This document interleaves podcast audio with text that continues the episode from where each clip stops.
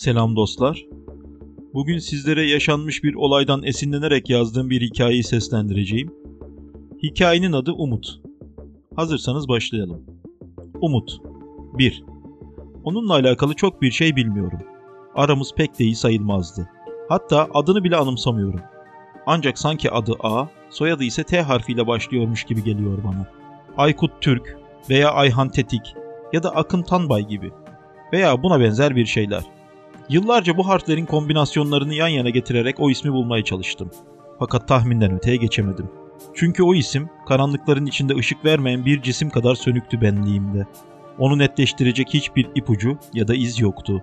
İyi de onu neden bu kadar çok düşünüyordum? Onda, o ismin sahibinde beni böylesine etkileyen ne vardı? Kişiliği ya da varlığı değildi kuşkusuz. Aramızdaki bağ da olamazdı. Öyle olsa adını unutmaz, daima aklımda tutardım. Öyleyse neydi? Çok düşünmüştüm bunu. Zihnimi didik didik etmiştim. Ve aylar sonra nedenini bulabilmiştim. AT'nin bir hikayesi vardı. O hikayeyi öylesine sıradan bir gün, üstelik konusu dahi açılmadan anlatıvermişti. Bu hikayeyi o günler ilk duyduğumda oldukça normal karşılasam da aradan zaman geçtikten sonra her hatırlayışımda tüylerimi kaldıran, bedenimi derinden sarsan ve deyim yerindeyse beni yerimden zıplatan bir etkiye bürünmeye başlamıştı hayalimde.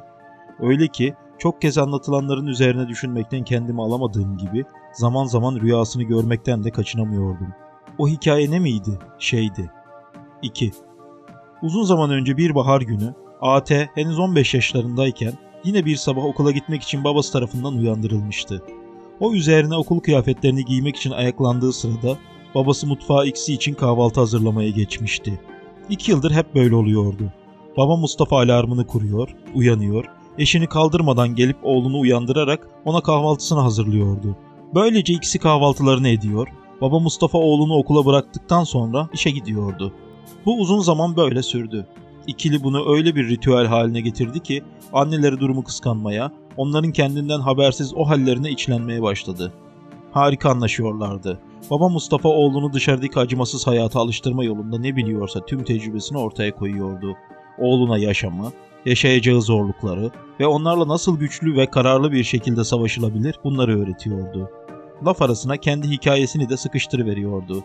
Köyden kaçıp şehre geldiğinde ne işlere girip çıktığını, beş parasız neler yaparak ayakta kaldığını, bir yandan eğitimini tamamlarken bir yandan da çalışmak mecburiyetinde olmasına rağmen azimle nasıl memur olabildiğini ve alanındaki yükselişini anlatıyordu. Küçük AT babasının söylediklerini dinliyor, babası konuşmasını bitirince babam diyerek onun boynuna sarılıyordu. Baba Mustafa gerçekten de oğluna anlattığı gibi bir hayat sürmüştü. Köyden kaçmış, iş aramış, bulamamış, parasız aç bilaç sokaklarda kalmış, sürünmüş ama neticede hayata tutunmayı başarmıştı. Çok efendi biriydi baba Mustafa. Devlet terbiyesi görmüş, kendini yetiştirmiş, eğitmiş bir adamdı. Çok da iyi kalpliydi. Sadece oğlunun değil, herkesin gözünde değerli bir adamdı. İnsanları anlamaya çalışıyor, zorda kalana el uzatıyor, yardım etmekten çekinmiyor ve bunları da mümkün mertebe gizli yapıyordu. Oğlunu da çok seviyordu baba Mustafa. Evdeyken neredeyse onsuz duramıyor, onunla zaman geçirmeye bayılıyordu. Kızı iki yaz önce evleninceye kadar sevgisini iki çocuğuna paylaştırırken kızı gelin olduktan sonra her şeyi elinde kalan oğlu AT ile yapmaya başlamıştı. Günler bu minvalde ne de güzel ilerlerken kadere bakın ki o elim olaylar ulanmıştı birbiri ardına. AT yaşadıklarını bizzat kendisi bana aynen şu şekilde anlatmıştı. O gece yine babamla konuşmuş, bana anlattıklarını can kulağıyla dinlemiştim. Karanlık, zifiri bir geceydi. Dışarıda kuvvetli bir rüzgar vardı. Perdeler çekili olmasına rağmen rüzgarın ağaç dallarını nasıl da ip büktüğünü görür gibi oluyordum. Hatta tam emin olmamakla birlikte içimde kötü bir his varmış da yutkunmakta zorlanıyormuşum gibi hissettiğimi hatırlıyorum. Bu hislerden oldum olası korkardım. Kötü olanlar daima kötülükle sonuçlanırdı çünkü. Yine öyle mi olacaktı acaba? Olacaksa ne olacaktı? Ertesi sabah annem uyandırmıştı beni. Kaide bozulmamıştı. Yüzü korkulu ve acı içindeydi annemin. Gözlerinden yaşlar süzülüyordu. ''Aa oğlum kalk, çabuk kalk, baban, babana bir şeyler oluyor.'' diye bağırıyordu. Yataktan nasıl kalktım? Babamların yatak odasına ne şekilde geldim bilmiyorum. Babam yatağında, başı kapıdan yana dönük bir halde yatıyor, ara ara kısık sesle inliyordu. Üzerine atıldım. ''Baba!'' diye bağırdım. Yine, bu defa daha kuvvetle bağırdım. Yine bağırdım ve yine. O bunu duymuyor, ihtimal benim çığlık atarak yanı başında kıvrandığımı bilmiyordu. Annem o anda sokağa yardım çağırma umuduyla koştu. Odada babamla kalmıştık. Babamın başucuna oturdum. Başını kaldırdım, dizlerime yatırdım. Yanağımdan dökülen yaşlar onun yüzüne damlıyordu. Bilinci yerinde değildi. Nefes alamıyordu. İstemsizce yüzünü ve şakaklarından beyazlamaya başlayan saçlarını okşuyordum. Arada bir, ''Baba, uyan ne olur, bak bugün seni uyandırmaya ben geldim.'' diyordum. Uyanmıyordu, beni duymuyordu. Hırıltılı, belli belirsiz bir nefes çıkıyordu dudaklarından. Her yanım morarmaya başlamıştı. Sokakta bazı bağırışmalar oldu.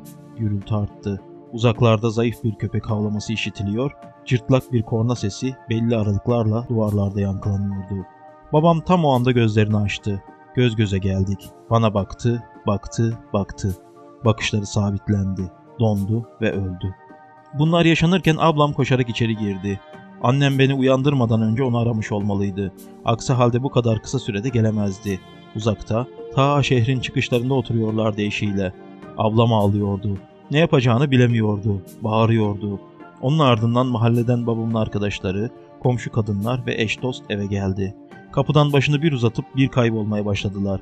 Bakkal Hasan ile kahveci Naci abi içeri girdiler. Babamı yataktan kaldıracak oldular. İzin vermedim. Sırası değildi. Babam orada, kucağımda durmalıydı. Çünkü bir daha bu şansım hiç olmayacaktı, biliyordum. Sağ elimle babamın açık kalan gözlerini kapadım. Bizi yalnız bırakın diye bağırdım. Kalabalık bir an duraksar gibi oldu. Tam bir saniye süren müthiş bir sessizlik yaşandı. Ta dışarıdan, dış kapının da dışından bir ses ne oluyor orada diye sordu. Biri bunu söyleyene sus dedi. O ses de kesildi. Odaya annem girdi. Zayıf, cansız kollarıyla geldi, bana sarıldı. Gözleri kan çanağına dönmüştü. Hadi oğlum, bırak artık babanı, hazırlasınlar dedi. Ne kadar korkunç bir kelimeydi hazırlamak. Hazırlamak mı? Ne için diye bağırdım.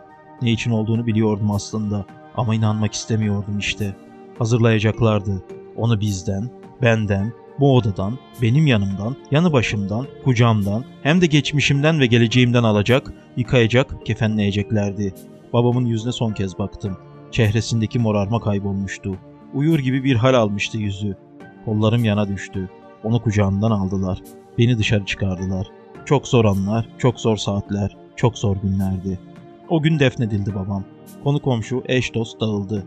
Ablam, eniştem, annem ve ben taş gibi ağır ve soğuk bir ruh haliyle evde kala kaldık. Ağladık, üzüldük. Babamsız ilk günümüzdü. Aradan birkaç ay geçti. Babamın vefatı üzerine anneme babamın haklarından doğan maaşı bağlandı. Tam hatırlamıyorum miktarını ama sanırım 90 lira gibi bir şeydi bu maaş. Ve ablamın düğününden kalan 19 bin lira gibi bir borcumuz bulunuyordu. Tek gelirimiz olan o 90 lira bu borcu ödemek bir yana faizini dahi ödemekten acizdi. Aslında zamanında dedemden kalan ve değerli olan çok tarla ve arsa vardı köyde. Ama babam onları en büyük amcamın üzerine aktarmış ve yılda bu tarlalardan çok az bir gelir kabul eder olmuştu. Babam gidince amcamların ayağı evimizden bıçakla kesilircesine kesildi. Uzaklaştılar bizden ve babamın hisselerinden söz dahi etmediler. Hal böyle olunca annem hastalığına bakmadan çalışıp bu borcu ödeyeceğini söylemeye başladı. Oysa bu haksızlıktı. Ona bunu yaptıramazdım. Hemen o hafta okulu bıraktım. Annemin tüm itirazlarına, kendi kendine hayıflanmalarına ve beni gitmemem konusunda ikna etmeye çalışmasını aldırmadan bir sırt çantası eşyamla yola çıktım. İstanbul'a, teyzemin yanına gidiyordum. Orada onun bana sahip çıkacağına, beni en azından işe girip bir süre tutunana kadar yanında tutacağına karşı içimde sarsılmaz bir inanç besliyordum. Tabii ya, sonuçta ben onun kanından biriydim. Kardeşinin oğluydum. Üstelik çalışmaya olan ihtiyacımızı babamın cenazesine geldiklerinde birileri ona mutlaka fısıldamış olacaktı. Eylül ayının bir günü Esenler Otogarı'nda otobüsten indim. Sonra soruştura, daha önce hiç şehirden çıkmayan ben, teyzemin evini bulmayı başardım. Yola çıktığımı, onlara gittiğimi, durumumu bilmesine karşın beni kapıda görünce sanki tüm bunlardan habersizmişçesine bir kayıtsızlıkla karşıladı beni. ''Aa, sen miydin aa?'' dedi bana. Dilimin ucuyla içeriye buyur etti. Orada bir besleme, davetsiz ve sevimsiz bir misafir olacağımı nereden bilebilirdim? Bize, I iline geldiğinde dilinde gülücükler olan, oğlum A şuraya, aslanım A buraya deyip duran teyzem miydi bu? Çok üzülmüştüm. İçim burkulmuştu. Orada uzun zaman kalamayacağımı anladım o an ve yanılmadım. Günden güne teyzemin, eniştemin ve kuzenlerimin davranışları çirkinleşmeye başlamıştı. Teyzem lokmalarımı sayıyor, bu ev bize bile yetmiyor, sana bir yer baksak iyi olacak sözlerini sıklıkla yineliyordu. Kahveci Naci abinin yola çıkarken cebime sıkıştırdığı bir avuç para suyunu çekmek üzereydi. Hala iş bulamamıştım. Ancak orada, o evde de daha fazla kalamayacaktım. Bir sabah ortalık henüz aydınlanmadan sırt çantamı alarak evden ayrıldım. Birkaç sokak yürüdüm amaçsızca. Ne yapabilir, nereye gidebilirdim? Kimseyi tanımıyor, bilmiyordum. Üstelik insanın kendi canından birileri bile onu sokağa koyarken başkası neler yapmazdı? Bunu düşünüyor, kahroluyordum. Şafak sökmek üzereydi. Yarım saate kalmaz ortalık aydınlanacak, sokak lambaları sönecekti. Bir süre sonra da güneş tüm gücüyle ufukta yükselecekti. Beni ve benim gibileri karanlıktan kurtaracak tek kahramandı o. Küçük bir mahalle parkının yanından geçmekte olduğumu fark ettim. Bir süre oturup üzerimdeki uyku sersemliğinden kurtulmak, hem de bu sırada bir parça dinlenerek bundan sonra ne yapacağım konusunda düşünmek fikriyle gidip bir banka oturdum. Karnım açtı. Midem, işimin, kalacak yerimin ve paramın olmadığını bilmiyor, bana bir şeyler gönder diye beni dürtüp duruyordu. Çok zorlanacağımı hissediyordum. Ama bir yandan da nedenini bilmediğim hoş bir beklentim vardı. Hani sonucunu öngördüğünüz ve iyi not alacağını düşündüğünüz bir sınavın açıklanmasını beklerkenki gibi. Ama bu beklentinin ne olduğunu tam manasıyla anlayamıyordum. Yaklaşık bir saat kadar kaldım orada. Hava aydınlanmıştı. Sırt çantamı omuzlayıp parktan çıktım. Birkaç yüz metre ileride hayli yaşlıca bir adam bir bakkal kapısının üzerindeki kalın, büyük asma kilidi açmaya çalışıyor, görmeyen gözlerle anahtarı kilide uydurmaya uğraşıyordu. Yanına yaklaştığımda beni fark etti. Açlığımı bastırmak için bir bisküvi almak üzere yönümü değiştirip ihtiyara doğru bir adım attım. Beni izlemeye başladı. Ne oldu delikanlı? Dedi bana. Bisküvi alacaktım. Alırsın ama önce ben şu mereti açabilmeliyim. Ancak ondan sonra. Bir süre daha uğraştı. Biraz da çekinerek, istersen ben açayım amca dedim. Bana çevirdi bakışlarını. Güvenilip güvenilmeyeceğimi anlamaya çalışıyor gibi yüzüme bakıyordu. Birkaç saniye sonra anahtarı bana uzattı. Bir yandan da İhtiyarlık ne melun bir hastalık bilemezsin. dedi. Kilidi açıp asma kilidi amcaya uzattım. Şuradaki demire tak. dedi ve besmele çekerek bakkaldan içeriye girdi. Dediklerini yapıp ben de arkasından girdim. İstediğim bir bisküviyi aldım. Tam çıkacağım sırada ihtiyar bakkal Kaç yaşındasın sen delikanlı? dedi bana. 15 dedim. Ne arıyorsun bu saatte dışarıda? dedi. Hiç dedim. Hiçbir şey aramıyorum Ne demek hiç? dedi. Bir şey aramıyorsan ne diye evinde değilsin? İşin açığı başımı sokacak bir yerim yok. Param da az kaldı. Bu yüzden kalacak bir yer ve bir iş arıyorum dedim. Şaşırdı. Homurdandı. Sonra Anne baban neredeler? diye sordu. Başımdan geçenleri kısaca anlattım. Babamın ölümünü, borcumuzu, teyzemlerin yaptıklarını, her şeyi. Beni dikkatle dinliyordu. Bakışlarını yüzümden ayırmıyordu. Konuşmam bitince bana Buralar sana göre değil evlat. Git annenin yanına. Çalışacaksan da orada çalış. dedi. Gidemeyeceğimi, eğer para kazanmadan gidersem ezik hissedeceğimi söyledim. Böyle davranırsam kendime güvenimin azalacağı gibi annemin de yüzüne bakamayacağımı ekledim. Bir süre tezgaha daldı bakışları. Düşündü. Sonra Gel benimle. dedi. Dışarı çıktı. Ben de çıkınca kapıyı arkasından çekip hızlı adımlarla yürümeye başladı. Birkaç yüz metre gittikten sonra içinde yüksek katlı daireler olan bir apartmanın bahçe kapısını aralayıp içeri girdi. Bana el etti ardından. Onu takip etmeye devam ettim. Binanın arka tarafına doğru gidiyordu. Nereye gidiyordu? Peşindeydim. Neden sonra küçük bir kulübenin önünde durdu. Bakkalı açtığım anahtar destesini bana uzatıp Şunlardan birisi bu kapıyı açmalı. Bul ve aç. dedi. Dediğini yapıp kapıyı açtım. İçeri girdi. Duvarın sol yanındaki ışığı el yardımıyla bulup yakarak bana döndü. Burayı adam edersek kalacak bir yerin olur. Dedi. Kalacak bir yer. Tanrım. Kalacak bir yerim oluyordu. İşe giriştik ihtiyarla. İşime yaramayacağını düşündüğümüz ne varsa alıp arka taraftaki artık kullanımda olmadığını düşündüğüm odunluğa taşıdık. Bunları ortadan kaldırdıktan sonra geriye benim yaşayabileceğim bir oda kalıyordu. Bir de tuvalet ve küçük bir banyo. Kulübenin de içinde olduğu apartman komple ihtiyara aitti. Kendisi ikinci katta tek başına yaşıyordu.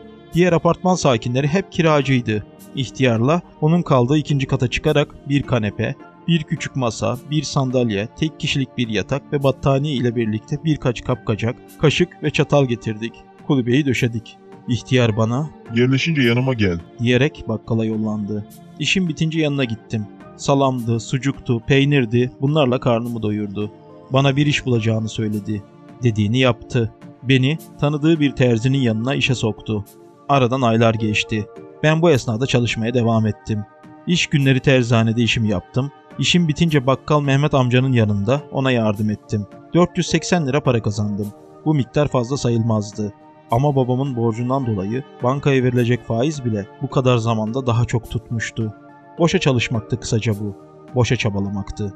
Üstelik zaman zaman annemi aradığımda onun rahatsızlığının nüksettiğini ve bankanın alacağına karşılık evimizi haciz edeceğini öğrenmiştim. Canım iyiden iyiye sıkkındı.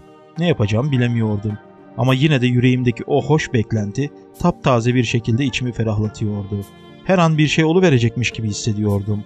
Bir akşam üzeri bakkal Mehmet amcanın yanına gitmek için terzaneden çıkmıştım. Ağır adımlarla yürüyordum. O sırada teyzemlerden kaçtığım gün alacakaranlıkta havanın aydınlanmasını beklediğim parkın yanından geçmekte olduğumu anladım. Çok halsizdim. Üstelik hafiften başım dönüyordu. İçimden şurada biraz dinleneyim, belki düzelirim diye geçirdim ve parka girdim. Birkaç çocuk güneşin çoktan batmış olmasına aldırmaksızın çığlık çığlığa kaydıraktan kayıyor, hemen az ötede onları izleyen bir başka çocuk burnunu karıştırıyordu. Bir yerlerden çürüyük bir şeylerin kokusu yayılıyordu etrafa. Boş bir bank buldum ve farkına vardım ki bu bank o sabah karanlıkta oturduğum banktı. Gülümsemekten kendimi alamadım. Oturdum. Hava kararıyordu. Dirseklerimi dizlerime dayayıp başımı ellerim içine aldım ve gözlerimi kapadım. Çocukların sesleri gitgide uzaklaşmaya başladı. Evlerine, ailelerine gidiyorlardı sanırım. Her birinin evi, ailesi vardı çünkü. Gözlerimi yarım aralayıp bir apartmanın arkasında gözden yitişlerini izledim. İçimde bir boşluk oluştu o an. Yüreğim nedenini bilmediğim bir sebeple cız etti. Gözlerimi yeniden kapadım. Her şey silindi zihnimden. Çocuklar, arabalar, karşı evin pencere ve perdeleri, kaydırak, kulağa koparılmış yaylı küçük at, binalar, yollar, kaldırımlar, sokaklar. Birinin seslendiğini duydum. Çok tanıdık bir sesti bu. Babam mıydı? Gözlerimi açtım. Bankın sırtlığına sağ kolumu dayamış, onun da üzerine yatarak uyumuş olduğumu anladım. Başımın dönmesi ve halsizliğim geçmişti. Ne kadar zamandır oradaydım acaba? Hesaplamaya çalıştım. Bir saatten fazla süre geçmiş olacaktı. Ortalığa zifiri karanlık çökmüştü çünkü. Az önce duyduğum sesi, yani beni uyandıran sesi yeniden duydum. Ne o delikanlı? Hasta mısın? Ne yapıyorsun orada? Ayakta, yanı başımda birisi sormuştu bana bunu. Başım dönüyordu. Uyuyakalmışım. Sanırım yorgunluktan dedim. Ne yorgunluğu? Ne yaptın ki bugün? diye sordu sesin sahibi. Çalışıyorum ben dedim. Terzinin yanında. Terzi oldum. Gelip yanımdaki boş yere oturdu ve bir zaman beni ve söylediklerimi tarttı. İhtimal çalışma yaşında olmadığım halde çalışıyor olduğumu duymak düşündürmüştü onu. O beni düşüne dursun, ben de fırsattan istifade yan gözle onu inceleme fırsatı yakaladım. Koyu renk bir takım elbisesi vardı üzerinde. Elinde pahalı olduğunu tahmin ettiğim sarı saplı bir baston taşıyordu. Kravat takmamıştı. Ancak sol üst göğüs cebinde bir mendil vardı. Ayrıca adamdan etrafa çok keskin, etkili bir parfüm kokusu yayılıyordu. Bana Nerelisin bakalım sen? dedi. I ilindenim dedim. Bir ıslık öttürdü Uzakmış. dedi. Ve aylar önce bakkal Mehmet amcanın yaptığı gibi sorguladı beni. Başlangıçta çekinsem de adamın samimi ve babacan halleri bu düşünceden uzaklaşmamı sağladı. Halim onu üzmüştü sanki. Sesi ilk duyduğuma nazaran mahzun çıkıyordu çünkü. Bana Buradan, bu karışık ve acımasız şehirden gitmelisin dedi. Burası sen gibi nice ağaları yuttu. Eritti, yok etti. Gitmeli ve arkana dahi bakmamalısın. ama anlatmıştım size çalışmam şart durumumu biliyorsunuz dedim. Bir süre boşluğa baktı. Ardından İki gün sonra tam bu saatte beni burada bekle. dedi.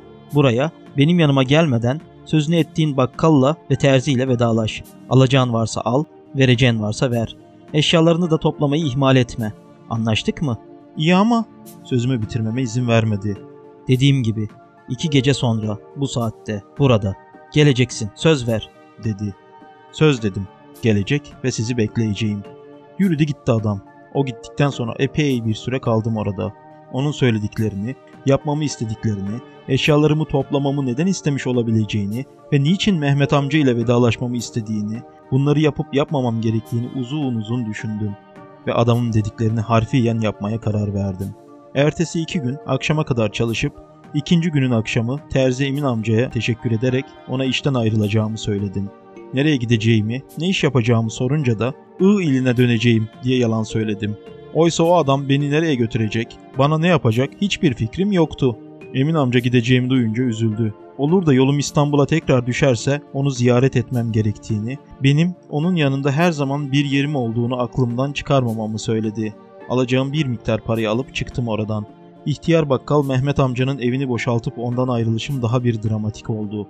Hüzünlü gözlerle sarıldı bana. Gözlüklerini kaldırıp yakını görmeyen gözlerini silişine tanık oldum. Bana yolluk, yiyecek bir şeyler doldurduğu poşeti uzatırken onu unutmamamı söyledi titreyen sesiyle. Çünkü dediğine göre o beni asla unutmayacaktı. Oysa benim de onu unutmam söz konusu dahi olamazdı. Bunu anlattım kendisine. Ellerinden öpüp kucakladım onu. Sonra parka yürüdüm. Hava kararıyordu. 3. Parka gelip aynı bankı bulup oturdum. İçimde bir ürperme ve bilemediğim bir heyecan vardı. Tanımını yapmaya kalksam başaramam ama mutluydum galiba. Bir şeyler filizleniyordu göğsümde. Sevinç gibiydi. Aradan bir çeyrek saat geçti. Adam tam da iki gün önce sözünü ettiği saatte geldi. Pahalı bir arabadan indi. Yanıma doğru yürüdü. O gelirken ayağa kalktım. Tam karşımda durdu. Elini uzattı. Gelmezsin sanıyordum. Dedi. Söz verdim dedim. Gelmeliydim. Yüzümde gezdirdi bakışlarını. Aferin. Dedi. Hadi öyleyse. Gidiyoruz. Arabaya bindik. Ne nereye gideceğimizi sordum ne de o bana söyledi. Yol boyu bana kendinden bahsetti. Benim yaşadıklarıma benzer bir hayat yaşadığını anladım sözlerinden. Hele de babasını ben yaşlardayken kaybedişini söylerkenki sesinin titremesini unutamam hiç. Yarım saat kadar sürdü yolculuğumuz. Beni aylar önce bir öğle vakti geldiğim Esenler Otogarı'na getirdi. Beraber I iline giden ilk otobüse bilet aldık. Saat gelene kadar benim yanımdan ayrılmadı. Yemek yedirdi, gazoz ısmarladı. Beni otobüse o bindirdi. Yanaklarımdan öptü. Elime bir kart tutuşturdu. Onu her zaman arayabileceğimi söyledi. Tam otobüs hareket edeceği sırada bana küçük bir çanta verdi. Bunu al ve eve gidene kadar sakın açma dedi. Çantayı aldım. Kendi sırt çantamın içine koydum. Vedalaştık. Adam otobüsten indi. Benim bulunduğum cam kenarına gelip otobüs hareket edene kadar el salladı bana. Otobüs geride tüm İstanbul'u, orada yaşadıklarımı ve ilk günkü heveslerimi bırakarak I iline doğru hareket etti. Oraya geldiğimden, hatta babam öldüğünden beri göğsümde beliren umut artık var olmuş gibi bir his akın ediyordu yüreğime. 9 saatlik yolculuk boyunca bu his beni beliksiz uyuttu ve inince dinç bir şekilde evimize yollandım. Annem geleceğimi bilmediği için beni karşısında görünce ne yapacağını, ne türlü davranacağını kestiremiyordu. İçeri neşeyle aldı beni. Sevinci tarifsizdi. Bana yemek hazırladı, yedik. Amcamların, babamın onlara zamanında işlemeleri için verdiği tarlaların üzerine nasıl da çöktüğünden söz etti. Arsalar, kavaklık, koruluk, meyve bahçeleri, her şey artık onların olmuştu. Annem gözyaşlarıyla iletti bunları bana. Dedemden kalan malların üzerinde hiç hak iddia edemeyecektik. Annemi susturdum. Boş ver anne, ben çalışacağım burada. Seni ne onlara ne de başkalarına muhtaç etmeyeceğim dedim. Annemin gözyaşlarını sildim ve içimdeki garip hissi ona anlattım. İstanbul'da yaşadıklarımı, teyzemlerin bana yaklaşımını, terziyi, bakkal Mehmet amcayı, o gizemli adamı. Birden adamın yanımdan ayrılmadan hemen önce verdiği küçük çanta geldi aklıma. Sırt çantamın içini deşeleyip çıkardım onu ve annemin şaşkın bakışları arasında fermuarını açtım. Aman Allah'ım, neydi bu böyle? Çantanın içi ağzına kadar para doluydu. Gözlerinden yaşlar boşandı annemin ve bana sarıldı. Ne diyeceğini bilemiyordu. İlk anın telaşı ve şaşkınlığı geçince parayı saydık. Tamı tamına 50 bin liraydı bu. Borcumuz ise 19 bin lira kadardı. Annem sağ eliyle paralara kırılacak bir eşyaymış gibi usulca dokundu ve sol eliyle gözlerini silerken bana Hızır yetişti dedi. O sene yeniden okula başladım.